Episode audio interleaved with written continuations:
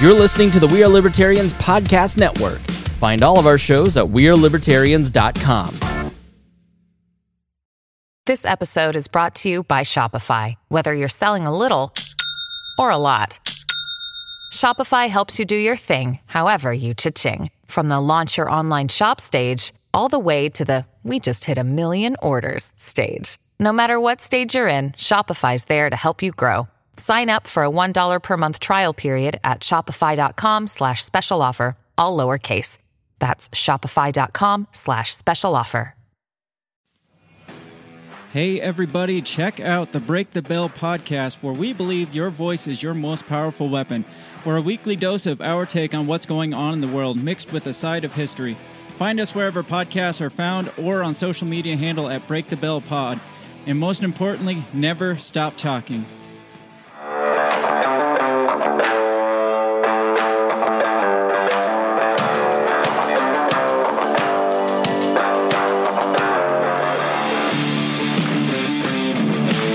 Prepare yourself. You're on the run with Remso W. Martinez. Life can take you many ways. When I look at the past four years of mine, uh, it's certainly not where I expected to find myself. You know, going to a military school, finishing off uh, my undergraduate degree at a university I used to make fun of as the homeschool college, Liberty. Uh, you know, getting into politics, getting out of politics, getting into media, getting out of media, trying to start a business, figuring out maybe that's just not for me. If there's one thing that I can certainly say, it's that I've had the pleasure of getting the luxury and being blessed enough to try a lot of different things. And if you've been a subscriber to the show long enough, you definitely know that uh, I've I've been kind of all over the place, from selling makeup to strippers outside of DC and Baltimore, to being the social media coordinator for some of America's top publications in you know print media. Um, what I've always wanted to do is I've wanted to align my passions for digital marketing and content creation with a potential career. And uh, sometimes it's a little bit more turbulent than I want. But what I've wanted to do is set my life in a way where I never have to wonder what if. And as long as I try as much as I can, even when things don't pan out, at least I can move on being happy. Because trust me, you start a you start a couple of businesses, you get loans from a friend, it's from a you start telling your family, no, this will work. This will be the thing that, you know, makes me millions. And then you're you're working as a cashier again. Uh, it, it's not the best feeling, but at least as time goes by, uh, things things kind of worked out in hindsight. Today, I want to go ahead and highlight somebody who has made a giant transition in their life to align their goals of their passions. We're talking with Jeff Bradford from the Beer, Wine, and Spirits channel. If you're a whiskey fan like me, if, if you've got to finish your week with a nice glass of bourbon, this is the channel that you want to go ahead and just sit back and watch and just disengage from all the rowdiness of the world because that's what it is for me. Uh, from leaving the military to selling everything he had to travel around the world and learn about the different ways, the different methods, the stories behind brewers, distillers, wineries. He has certainly done something that many of us have probably only thought of, except he's actually done it. Jeff, I am incredibly happy we're able to make this work. Thank you so much for coming on the program today. Remso, man, I love that intro, buddy. That was absolutely amazing, man. And uh, I I appreciate you uh, allowing me to come on your channel to uh, share my story. Thank you. well. I, I mean, the the pleasure is all mine. I mean, really, what what I think is awesome is, you know, I I've tried I've tried very hard to run a show where we're not just talking current events, where we're not just talking all the stuff that gives people a headache, where we try and realign and just remember there's a lot of great things about the world. And, uh, you know, I was never much of a sports fan, but when, you know, COVID hit and everything stopped. And i was like god there's got to be something else on tv i can't i can't just watch the same series on netflix a dozen times. It was one of those things where it's like you know i got to remember what makes me happy. And the the thing i love about your channel is you're you're basically like youtube's anthony bourdain but mm. for beer, wine, and spirits. So I'm I'm just curious. How how long were you actually in in the service, and when you got out, what what made you actually want to make this giant life change because that's what it is. I mean, I could barely think of a few things I want to sell. You sold all your stuff and then you basically went, you know, all Walter Mitty around the world trying to trying to meet new people. Yeah, I mean, it was it was crazy because uh, you know, out of high school, you know, joined the military. I knew I wanted to play army. I didn't want to go to college. I was no good at being in school doing homework and all that stuff. So I was like, I already knew what I wanted to do right out of high school. Uh, spent 20 years in the United States Army. Uh, five years of that was obviously in combat operations. I was an engineer by trade, uh, served in uh, the 101st. So I came right into the Army at the 101st Airborne Division, went over to the 173rd uh, Airborne Brigade.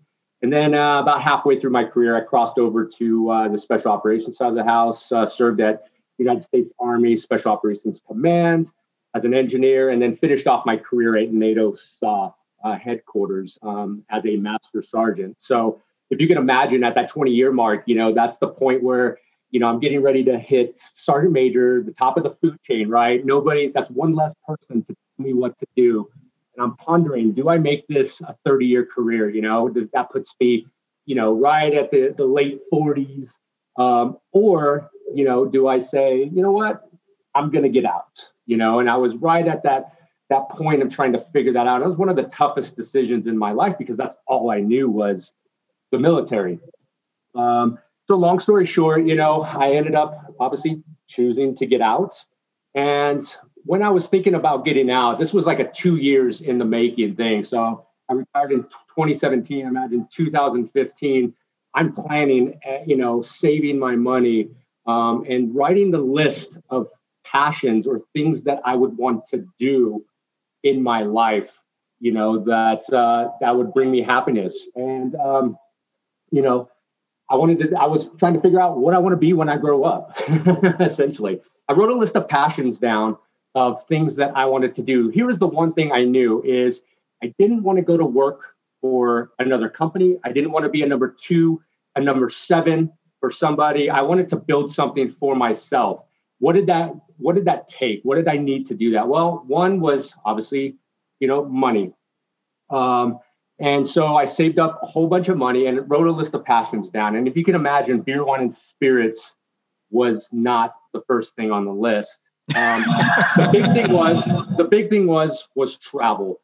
That was the constant. That was something that kept me alive. That was something that i really wanted to be the foundation of whatever i did. It had to incorporate travel so the first thing I did was when I got out of the military was actually these audio guided tours. I don't know if you're familiar with them. They're um, these apps that you can go on if you're in Paris or if you're in Rome. You download a audio guided app, or you can walk around the city. So I was actually creating tours, and I started off in Brussels doing that. You know, and every time I'd wake up and go do it, it was like it was cool, but it just didn't hit, you know, it didn't hit home for me like, man, I wanted to wake up and do this every single day of my life.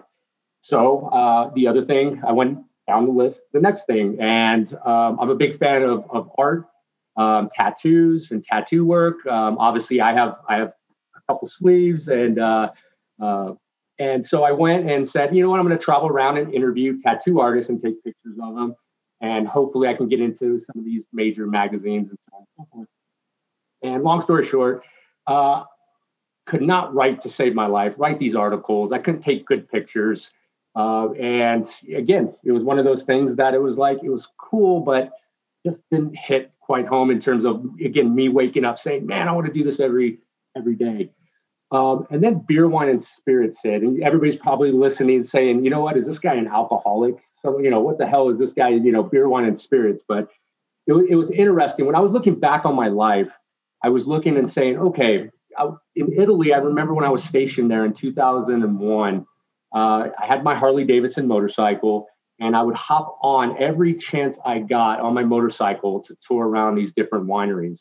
And the reason was is when I was sitting there eating a nice Italian meal and you get served, uh, you know, a bottle of wine, I would look at the label and I would say who makes it and how it was made. And then I found myself on this little journey on the weekend. This is pre smartphones, right? So I had my map, plotted all out. Oh man, you were doing it old school. It feels like oh, a million years ago. Dude, it, it seems like it. It was only way. I mean, you know, you talk about how technology advances and it seems like it was a million years ago, man. But yeah, you know, it was pull the map out, see, okay, yep, got to go here, write down the directions, and then make it to this winery. And the cool thing was, was when I got there, you know, I would see and I would meet this, you know, Italian winemaker, and I would be in my broken Italian, ciao, come sta, you know, and, and try to understand. And I would get a tour from him. And it brought me closer to that bottle and to that label that I didn't know nothing about, you know, that few weeks or months or whatever I, I had that wine. And when I was, again, when I was writing my list of passions, that thought came to mind. And so if you can imagine, I was writing, I, probably, probably sent out about 50 emails and I got one response back. It was one yes. And it was from a, a, a brewery in Belgium called Delirium um, the Big Pink Elephant. So pretty pretty popular brewery, and they said yes. And when I went there, and I got this tour and got to understand how production of this amazing beer was. I woke up the next day, and that was the point where I was like, I know I want to do this for the rest. Of I I couldn't wait. You got hooked. Wait to do this. Now, two months later, one yes, fifty no's, and I'm and I'm still just as ecstatic as I was from that day one of trying to you know tell these stories and learn the process and show the process. And really, Remso, the pitch was simple. It was, hey, teach me how beer, wine, and spirits is made, and I'll come and videotape it on a channel, you know. And and you can imagine that's why I got so many no's because they were like, who is this dude? Like he, well, you know, two followers, you know, whatever. Um, but I always say the right people said yes. Um, and that's really what uh, got me started in uh, the Beer, Wine, and Spirits channel. I, I totally get where you're coming from. And I mean, for me, when I first started podcasting in 2015, 2016, with a few other shows I did with friends, um, you know, it, it, was a little discouraging to get a lot of rejections. I mean, when you're trying to do independent content itself, it, it can get really disheartening when people that you actually really want to talk to say no. And then I remember, you know, like three, four years in, I'm I'm talking with, you know, celebrities, I'm talking with heads of states, stuff like that uh, people that are you know making policy, making the content and the entertainment we loved, and it's like holy shit, like this just came out of nowhere. Mm. But but you touch on something which is incredibly important, and I think this is why a lot and I find this odd with like millennials, and especially like I'm 26 right now, especially mm-hmm. if like people that are in their late teens right now, like they weren't even alive to remember an era before the smartphone generation. But it's like there's this lack of desire to travel and I don't get it. I mean, these kids don't even want to or they're not even excited to get their first car, which when I was 16, all, all, I wanted to do was get the hell out of the house. And now you've got people that never want to leave their homes. And now a lot of people, depending on where they are, they, they can't leave their home. But I think the thing about travel that a lot of people don't get is they feel that when they go somewhere, they have to hit all the general touristy spots. Mm-hmm. And, um, you know when when you're just trying to understand a new culture especially when you're going to a foreign country that's some of the, that's some of the stuff you feel obligated to do.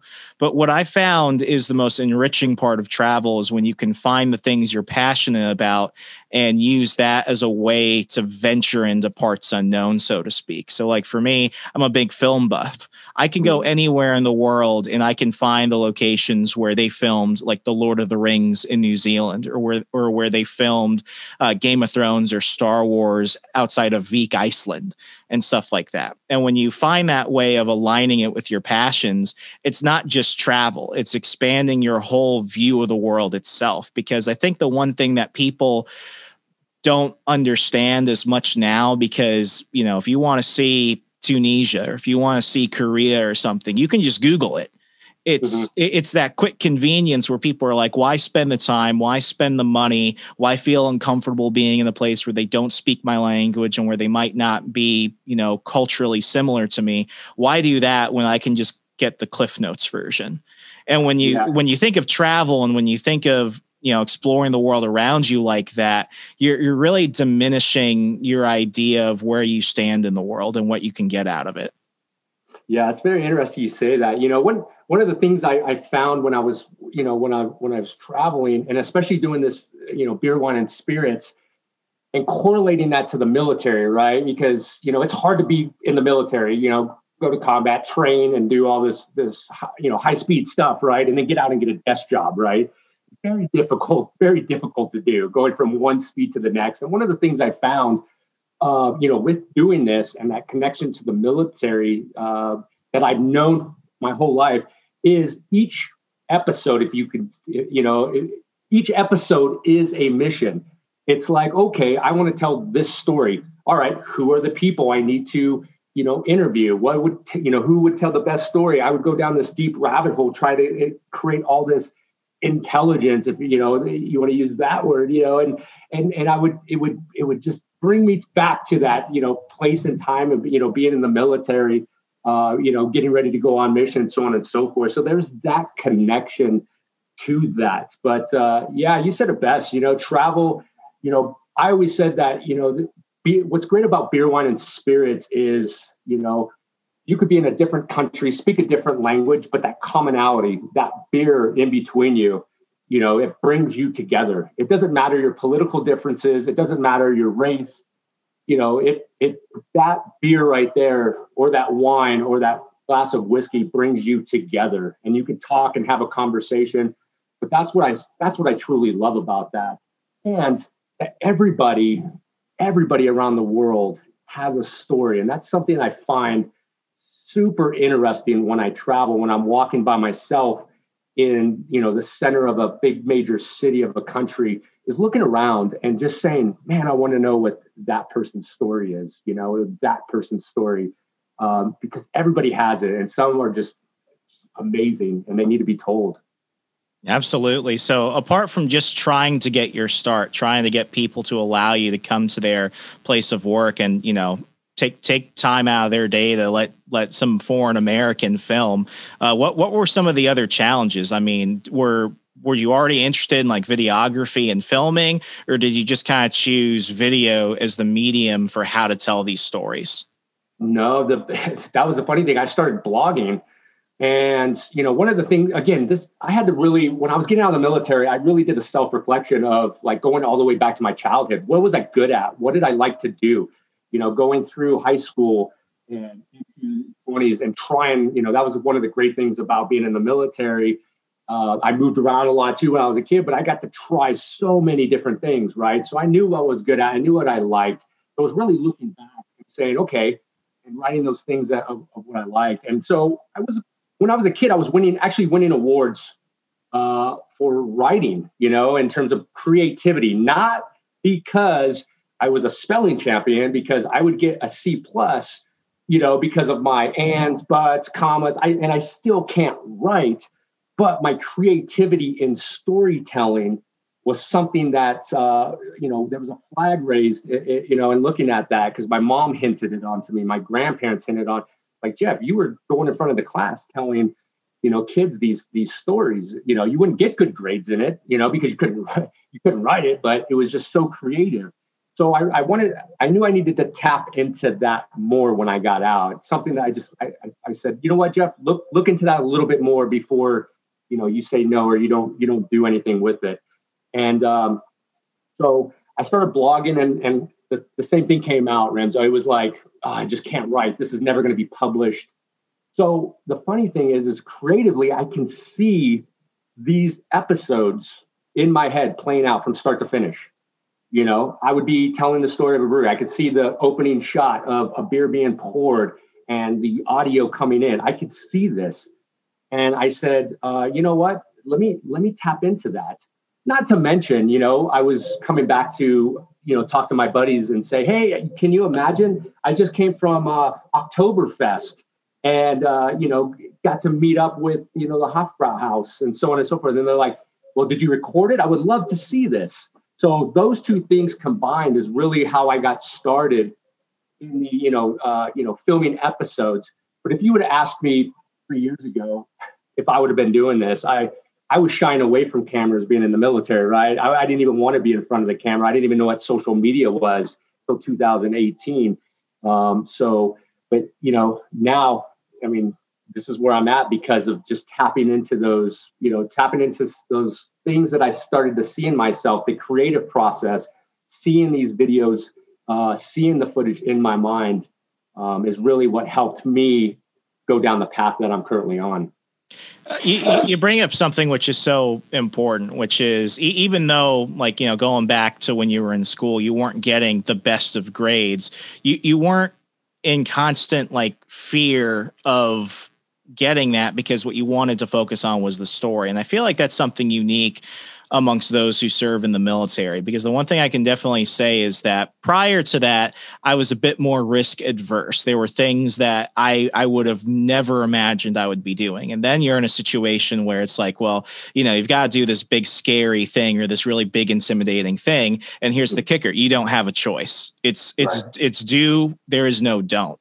And um, I, I think that's what surprises many people in in the civilian side of the world when they see you know people leave the service because they're more willing to do things that are outside of their comfort zone and whether it's you know becoming a content creator or even just starting in a completely different industry um, I, I, think I think soldiers themselves are, are more willing to do that. What, what do you think the military really did in terms of you know pushing your limits and making you think that hey you know whether this succeeds or not i'm gonna try. Yeah i think the biggest one is confidence right? You know like nobody tell nobody told me i, I mean when i came at the 101st two days into being at the 101st they were like hey you know how to climb a rope? Uh not really. Well go to the quad start climbing ropes because you're going to air assault school in two days right? And you're like feared, the fear sets in.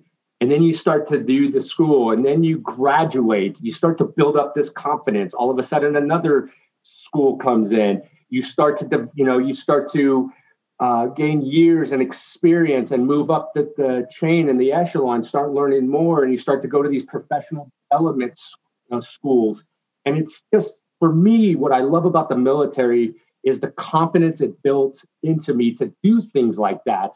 The other thing um, that I always tell everybody that is not only the confidence, but the values and principles that I've learned in the military really helped carry over into doing this. You know, um, other thing is suffering, and and this is something I tell people all the time. I I, I think you hit on it. Uh, you know, initially was, look, when I started, this was tough. Eight months into this, I'm questioning whether to continue because I'm not, I'm putting a lot of time, effort, energy, and money into this, and I'm not seeing the results, you know? And how far are you willing to suffer? Well, guess what? You know, five years in combat, you know, going through these military schools, uh, suffering became a huge part and really being self-aware of what I can truly tolerate and stand and never giving up is those things that I was able to uh, learn in the military and carry over what I'm doing here in beer, wine, and spirits. Yeah, I mean, j- just that, just that last part.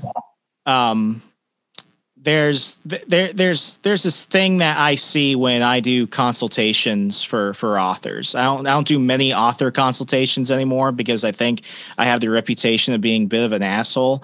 But like he, here's the here's the problem I see with a lot of people. They they they come to me to help them you know edit their book or learn the different methods of trying to publish it. And they think that their book is going to become a bestseller. It's going to make them a millionaire and it's going to get a movie directed by their favorite director. And um, you know sometimes the the one thing that they expect from certain consultants is to I don't want to say they expect to be lied to, but they certainly don't want to hear that criticism.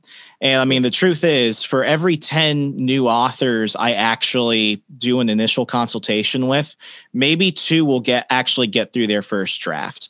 And out of those two, one will actually go on to publish their book. Because a lot of people they they don't anticipate the fact that maybe your first draft isn't good, which I'm sorry, no one's first draft is ever good. I had to right. go through seven drafts of my last book. And the first one, I wouldn't show it to my worst enemy but it's mm-hmm. that fear of oh what will people say? What will you know what what is the worst thing that can happen? And really the the worst thing that can happen is nobody likes your book. And at the end of the day it's like you know there, there's always an audience for somebody. If you believe in your product and you put the best work out there you possibly can you will sell copies. I, i've never been worried about selling copies. I've always been worried about not being able to connect to readers. And that is often the struggle people have. And i mean when, when it comes to businesses like when i graduated graduated from college.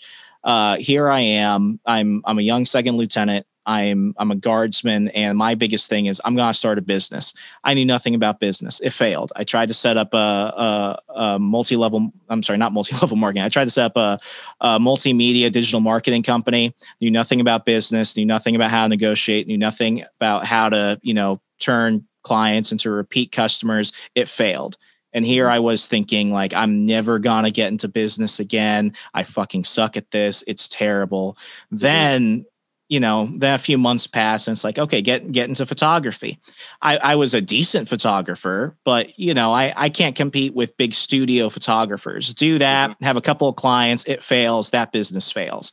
Mm-hmm. And, and the one thing that I gained from each of those experiences was I really ultimately figure out, you know, what I didn't want to do, which was I don't necessarily want to be just helping people film commercials and do radio ads. I really don't want to be a photographer because what I realized was the biggest factor in those businesses failing wasn't the customers, it was me. It's because ultimately I didn't enjoy it. And if I could go back and make a different decision, I, I, wouldn't change anything because failure was part of that growth. And yeah, months went by. I'm not happy. I'm pissed off.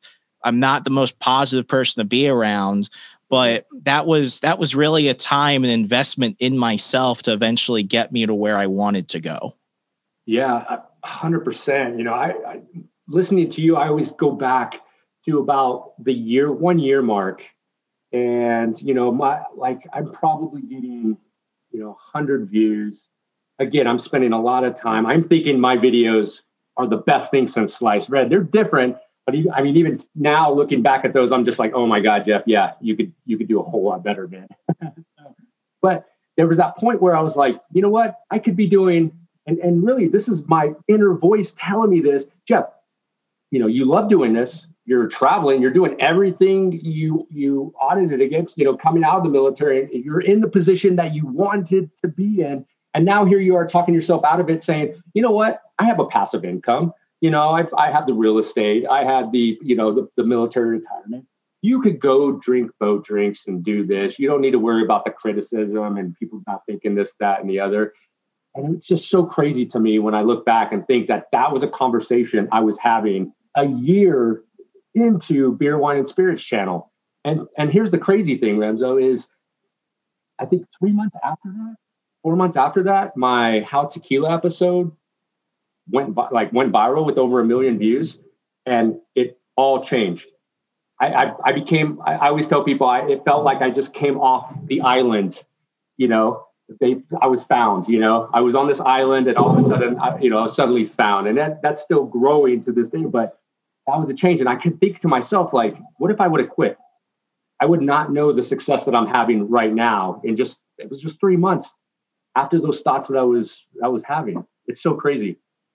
Does it does it feel real yet, or do you still feel like you've got you know somewhere higher to climb in terms of what you can achieve with this? I think that's I mean that's the human aspect of it. I mean, I get to a point and then I'm like, I can always be better. I can always be better. Like, does know? it ever feel like imposter syndrome? Because I know I've certainly dealt with that. I know a lot of people feel that, even if they're incredibly successful. It's this: Am I actually doing this? Is this really happening to me? Am I really as good as I think I am right now?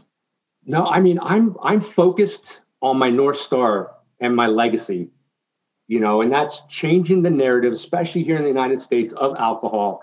I want to create a network where I'm scrolling down and I see the Discovery channel on the streaming service, and uh, the Beer, Wine, and Spirits channel can be in between a Discovery and the Food Network.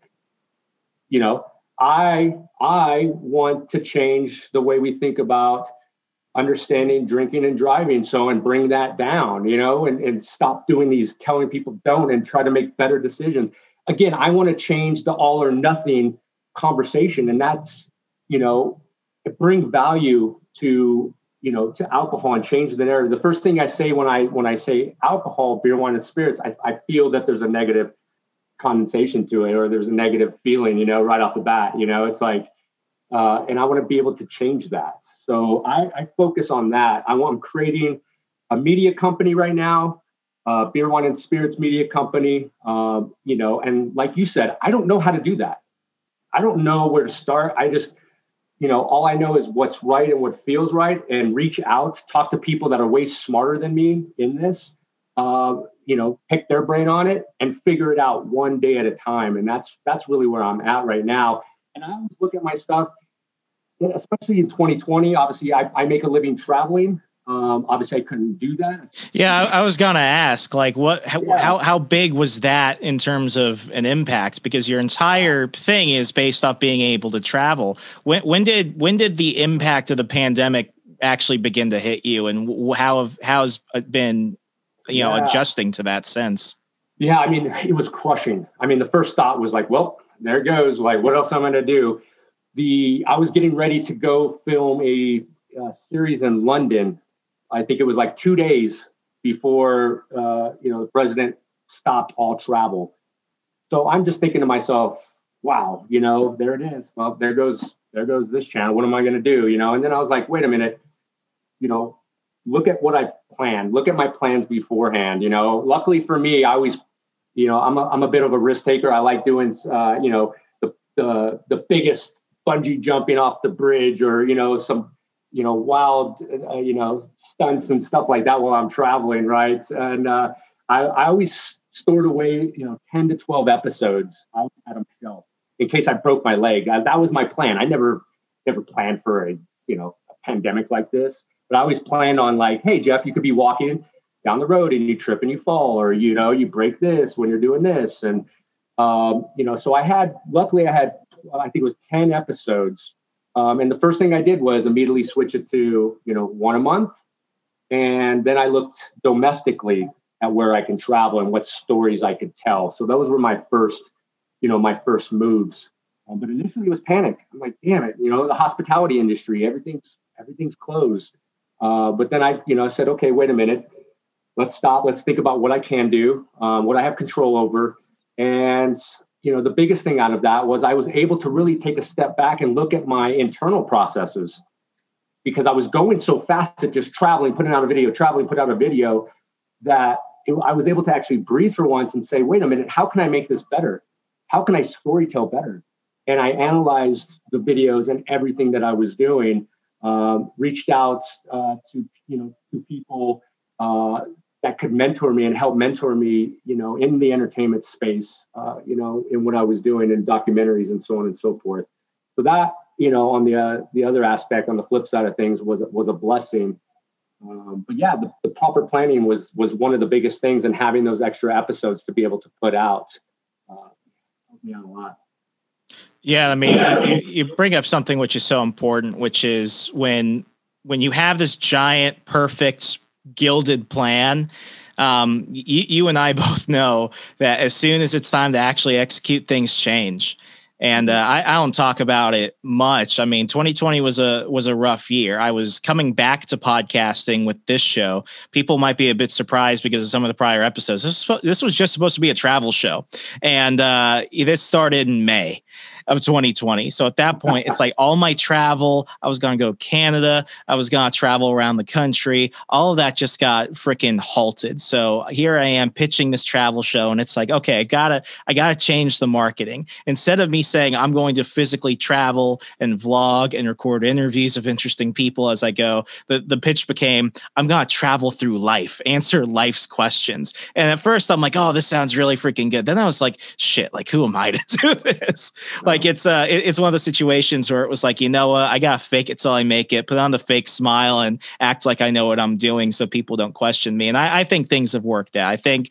because I'm I'm I'm trying to bring in more conversations to expand people's view of the world around them and how they see their place in the universe. It, it's it's been a it's been an amazing thing. And then you know the other part, I, I, did a public access series with my brother across 17 networks. It was it was a hmm. ghost hunting show. My my brother Ryan Martinez is a award winning independent uh, producer. And, uh, you know, we were going to go all around the East Coast, grab a bunch of places that have been seen on Travel Channel, History, Discovery, uh, TNT. Like it was, it was going to be real hot and heavy. And then the pandemic hit. And then we were like, well, fuck, like, what do we do right yeah. now? So it forced us to look into our back, our backyard here in Virginia. And, uh, mm-hmm. you know, uh, luckily it, it's a show where we don't have to be around too many people. Usually it's done at night. So we had that as a, as a convenient factor to it. But what that did was that forced us to really double down. That forced us to go to places where it's like, you know, nothing might happen. And then yeah. we go to the place where we're like, this, this, nothing's going on and something freaking crazy happens. Yeah. So it was one of those moments where, you know, sometimes it just takes that leap of faith and uh, you know, during all of this, the the very the possibility of us failing, the possibility of us have, have having wasted our time, our money, and other people's time. And it's like you know, I can waste my own time and money. If I'm if I'm if I feel like I'm wasting somebody else's, that's what really kills me. Yeah. But sometimes you know, you have to do that that leap of faith. You have to engage, overcome, and adapt, and let let things fall where they do. I mean, you did it. You know, you had these ideas and you did it you know? That's the thing i you know the ideas are great you know but until you act on them you don't know what the possibilities. And the biggest thing is is i don't want to look back and say what if? That's the biggest thing for me you know? And, and I, I just don't want to look back and say what if Absolutely. So, with the with the time we have left, I, I kind of want to go back a topic. Uh, in terms of the view of alcohol in in the United States, it's really weird because you go on any channel, you you look at any movie, and we all love it. But then when it comes to you know us in our professional and social lives, we we have what I would call kind of a Puritan mindset in terms of alcohol mm-hmm. Uh, you know, you, people look at the guy who orders, you know, a whiskey neat differently than the guy that just orders a beer. Um, wh- why do you think we have, you know, I'm not going to call it a schizophrenic view of alcohol in the United States, but it's definitely an inconsistent one. Yeah, I, I don't know. I politically correct. I, I don't know. It, it's so crazy because you can go over to Europe and you you fly, you know, you're flying in the morning at 8 a.m and someone's having a beer and you know people just kind of look and say yeah, okay cool you know whatever. Um, you know I, I don't I don't know. That's a great it's such a great question and I just feel like people have to walk on eggshells here you know? Like the thing that really shocked me like as a kid I, I lived in australia. My dad's active army. Uh, we were stationed in kokoda barracks in queensland. And what, what shocked the hell out of me was that um, you know, the, the drinking age there was like 17. Mm-hmm. I think mm-hmm. it's 18 now, but it's like, you know, for, for me, I'm thinking, well, how do they function as a society if 17 or 18 year olds can buy a beer? And then you come back to the United States and it's like, well, you know, the, the drinking age might be 21, but, you know, you still got people who are drinking underage. And it seems like, in the most part, you know, a lot of people just kind of choose to ignore it. Yeah, I mean, I, I think the biggest thing when I look at it is again, you know, you look at all the PSA messages and, and again, you know, how do we how are how are we treating alcohol? You know, I will tell you what Europe treats it at 16 years old. You sit down with the family, you enjoy it, you talk amongst friends, and there's that social aspect to it. How is it here? It's when you're 16, 50, don't touch that, you know? So I would say first and foremost, it's like how do we view that, and how are we teaching our kids, you know, about alcohol? And same thing, I look at the PSA messages: don't drink, don't do this, don't do that. What happens when you tell a two-year-old or four-year-old don't? Don't get into the cookie jar. What do they do? You know what I mean? I, I just feel like we're going about this the wrong way, uh, and it starts with education. It starts with you know how are you educating you know uh, you know, how are we as a as a as as the United States educating people about this? Again, is 21 years of age the right age where it's like, hey, now you can drink? I, I tell you what, when I joined the army, I was able to shoot a gun, but I had to wait three extra years to drink a beer. I don't know. You know what I mean? I think there's some things that need to change. I think it starts with education. Yeah, I mean, I, I, take it a step further. You know, I've never touched drugs in my life. I have no urge to but I'll be one of the first people to say that, you know, growing up in like, you know, public school, the DARE program was freaking stupid because you're telling me that if if I touch a joint one time, the next step after that is like rock cocaine, and then I'm gonna be a homeless guy on the side of the street after serving like you know a whole lifetime in prison. There's just a little something inconsistent there. And you know not talking like you know hard drugs like i'm not talking the heroin epidemic or anything else but just in terms of like cannabis marijuana that type of stuff you know at least in my opinion i i will never touch it. I have no urge to touch it. But if you want to and you're not harming anybody else and you're doing it responsibly in the safety of your own home i mean it's it, it has no real impact on my life well, and there you go. That's that's the first step in understanding it. It's it's understanding again, going back to decisions, thinking about the second and third order effects. You know what I mean? And and if I'm gonna have this beer and I drove, you know, it's okay, what if I have three or four more beers? And then what will happen if I try to drive? Your decisions are going to be a lot different if you think about it in that matter than, you know what I mean? Then not or you know then the community or somebody teach you saying don't don't do it because you're more than likely going to probably do it yeah. Uh, the one thing that I will say I, I really appreciate about your channel and it has changed my perspective on on one thing. It's it's really w- why we why we drink and why we associate you know beer, wine, and spirits with good times. I mean, for me, I'm I'm a bourbon guy. Mm-hmm. Like I I I will you know I will drink bourbon till the day I die. If anyone has a problem with that, you know you, have the right to disagree. But like I remember as a as a as a younger person that you know if you were going to go ahead and grab a bottle of whiskey it's usually going to be jack and the only reason why you're going to grab it is because you're going to get really fucked up with your friends mm-hmm. the the one thing that i will say i have change in terms of how I view, you know, whiskey, bourbon, scotch is it, it one for me, if I'm to pull out like a really nice, you know, expensive or just a really old bottle that's really well aged, one, I, I want it's got to be tied to a certain occasion. And secondly, you know, I'm going to take my time with it. It's not going to become a game of how many shots can I do before my friends pass out or that type of thing. It, it's a communal experience. It's tied to good times. It's supposed mm-hmm. to be a whole experience. You know, what are the notes you're getting? How does it feel in the back of your throat? What what are you getting out of this bottle versus something from another distiller? And it's that experience of enjoyment that I, I, think is often disconnected with how we see alcohol in terms of how are we going to enjoy it? When are we going to drink it? Why am I choosing this over anything else instead of, you know, a, a glass of beer or something else?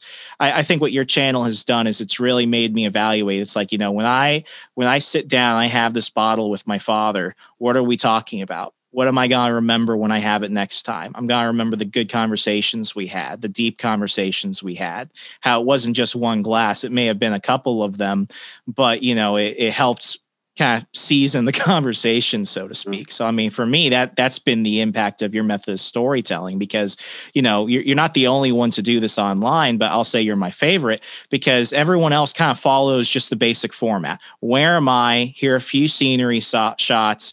Here's a photo of what the distillery looks like and here's my quick review of their stuff you actually go into the stories. And what I love are the stories of when you go to a distillery or a winery that's been in the same family for centuries.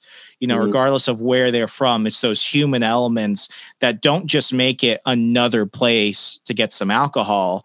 it's a place that helps bring together people and bring together a community. And it's not just another glass of wine, it's a glass of wine with, with history right there. Yeah, and it goes back to you know they all. That's what the curiosity was for me was just understanding that every that each label has a story and has a story to tell. And the, the thing for me is I learned by doing, and that's really when I searched online. You know, I might like a brand that I've never heard of, uh, and I might Google it and see and learn want to learn more about it, and I couldn't find anything. And that's what I'm really trying to to showcase to people. I want to I want people to go down the aisle and say, you know, luckily I follow Jeff because I know a lot more about making better choices. So that way I can bring back and have those conversations with my friends, celebrate with my friends. Uh, you know, there's there's more obviously there's mourning involved. There's a lot that alcohol brings brings us together for. So, and I just want to be able to bring you closer uh, and understanding of, of that product, whichever, whether it's beer, wine, spirits that you enjoy. Absolutely. Uh, before we wrap up, I, I, I, told a few listeners before we were recording that I was going to have you on. So I've got some of their questions. Uh, this question comes from Eric. Eric wants to wonder, uh, I'm sorry, Eric wants to ask, uh, what were your preferences in alcohol before you started and how have they changed since you've done the channel and everything? Yeah. So I've always, you know, I was in Italy uh, drinking wine. So it's always been, it's always been beer, wine, and spirits. and It's always been the occasion for me uh, when I was in Italy growing up as a soldier, you know, it was table wine. I, I got the, I was fortunate to go to uh, Bamberg, Germany and be stationed, the, the land of beer. So I got to understand and, and really uh, understand beer. I think if I looked at all three of them, I, I would say beer was definitely, I was a home brewer. I knew a lot more about beer than I did wine or, or spirits or anything like that. And uh, I have gained a lot more of appreciation towards the art and science of of all three. So right now, where I'm at in the learning aspect of it, they're all three fascinating for me. Who knows? You know, maybe two or three down, two two or three years down the road, I might go into distilling more. Uh, you know, maybe maybe directed towards bourbon, but right now they're all still just as equally fascinating. Uh, the next one's from John. Uh, John wanted me to ask. Uh, da, da, da. Everything wants to glitch up on me as soon as I want to go ahead and open my phone. Um, what are some of the places that they can look forward to you going in future episodes? What are some of the stuff you have on your list right now? Yeah, so man, that was a laundry list. Uh, so New Zealand, uh, there's a episode uh, that I could discuss. It's the first country that's legalized distilling. So I wanted to understand why they legalized distilling if every other country hasn't. Is it is it due to safety? Is it due to taxes? So that was an episode. I was going to go to um, uh, Scotland to talk about the five whiskey regions over there, and then obviously highlight Irish whiskey, which is is booming right now. Um, I was going to head down to Mexico to talk about mezcal and sotol and bacanora, which is interesting. Um, let's see, I was going to go forage with James Donaldson over with Botanist Gin to talk about uh, how important foraging is to uh, you know to spirits um, why that's important. I was going to go over to Scandinavia and talk about some ancient beers uh, that were being brewed and still being brewed over there. Uh, what else? Uh, talk about how mead is made. That was on the list. And I was getting ready to start a new series. I had one film that's called Drink Destinations, where I highlight uh, bartenders and different bars, uh, cities that I was traveling to. I started, I filmed the first one in San Francisco. I had LA uh, on the uh, you know on the calendar, London um, I had on the calendar, uh, and New York were, were the three. So yeah, and I could go, I could I could be on here talking probably another five minutes of of places I wanted to uh, to go and have had scheduled. Nice, nice. Well, you're certainly someone that doesn't take a break. That's for sure. No way. okay, and the last one is from Brian. Brian asks, "Oh, and this is freaking gross. Uh, have you ever tried Chinese fermented tiger wine? No, and it's something. Asia is, is one of those places I haven't gone. I haven't gone over there and explored, even through my military career. I am looking and looking forward to getting over there to uh, see all the different uh, types of spirits. And I know they have some pretty exotic stuff like that, and snake blood, and so on and so forth. So yes, there will be a time and a place and an episode probably talking about all that stuff, but uh, you know, not. I would say probably in another couple years. Okay, I, I gotta, I gotta ask. Like when you're talking about sticking like a tiger carcass in a vat and letting it ferment in rice wine, like that for for me, that that's where I draw the line. Where where are some of the boundaries with uh with what you're willing to try and what you're not willing to try? I, I, look, I had a I had a beer in Iceland that they brewed with whale testicles. I know, I know what you're talking about. I know, yeah. I know one person that tried that, and he took a sip and he stopped. Look, if I, yeah, look, if I'm not the first one trying this, and and you know everybody's looking at me saying, "Is he gonna die? Is he not gonna die?" Uh, I'm probably gonna try it. So you know what I mean? Like, you know, I'm probably gonna try it if it's if it's been tested and it's uh you know nobody's died because of it man, like, what did what did it taste like? Whew. I, like, I gotta know now. I feel like I'm in too deep. like I, I, I, yeah. I, I was, I was trying to remember out of all the, like, it, it didn't stand out to me as anything. You know what I mean? Like anything crazy. You know, it was, you know, I, I tasted more of the malt backbone of of the beer than I did anything else. So I think it's, could say it's a, it's a salesy, markety pitch. You know, I've had, I've had whiskey in Iceland that's, you know, was smoked with sheep shit. You know, didn't taste anything anything crazy, a little smoky, you know. It just you know what I mean? Like so uh so yeah, I've tried some pretty pretty wild things, but uh, you know, there's yeah, I wish I I wish I had a better answer for you than that. Sometimes less is more. Less is yeah, more. I heard that. well, Jeff, I, I've had such a blast the last hour just getting really, you know, the opportunity to pick your brain on all these things. I've been a fan. I'm going to continue being one, but thank you so much for coming on. I'm going to include everything in the show notes, but for folks that want to connect with you, see more of your content, keep up with your misadventures and everything, how could they do so? Yeah, you could find me on YouTube, uh, Beer, Wine, and Spirits channel, on Instagram at beer underscore wine underscore spirits. And like I said, in May uh, 1st, we're going to be launching the Beer, Wine, and Spirits media company, which right now I'm compiling a bunch of uh, written contributors to my website. And I'm adding on three more contributors to my YouTube channel to talk about gin, bourbon, whiskey, and wine from around the world. So again, trying to figure trying to figure it all out. Um, but my goal is to bring as much value as I possibly can for the alcohol industry for everybody around the world. Awesome. Well, I, am looking forward to seeing everything you've got going. Jeff Bradford, uh, greatly appreciate your time. Open door anytime you want to come back on. I greatly appreciate it. Thanks, Remso. Thank you.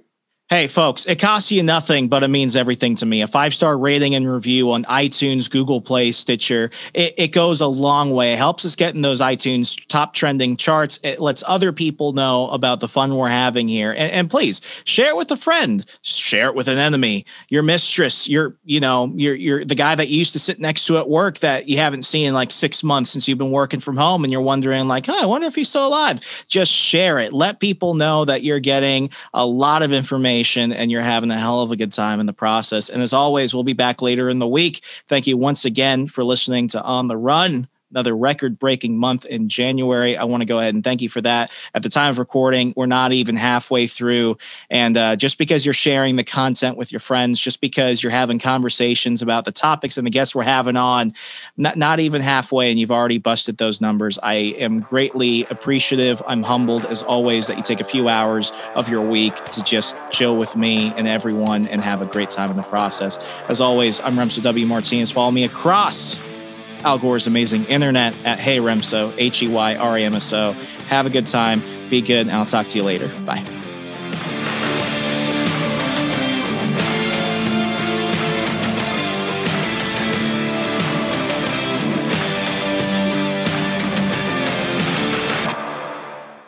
You're listening to the We Are Libertarians Podcast Network. Find all of our shows at WeareLibertarians.com, like The Chris Spangle Show, Liberty Explained, The Brian Nichols Show, The Boss Hog of Liberty, Freedom Strips with Keaton Tucker, On the Run with Remso Martinez, Gingerarchy with Tricia Stewart Mann, Upward, Libertarian Activism, and now hear this. Tune in now and we're going to help you sound smarter when talking with your friends.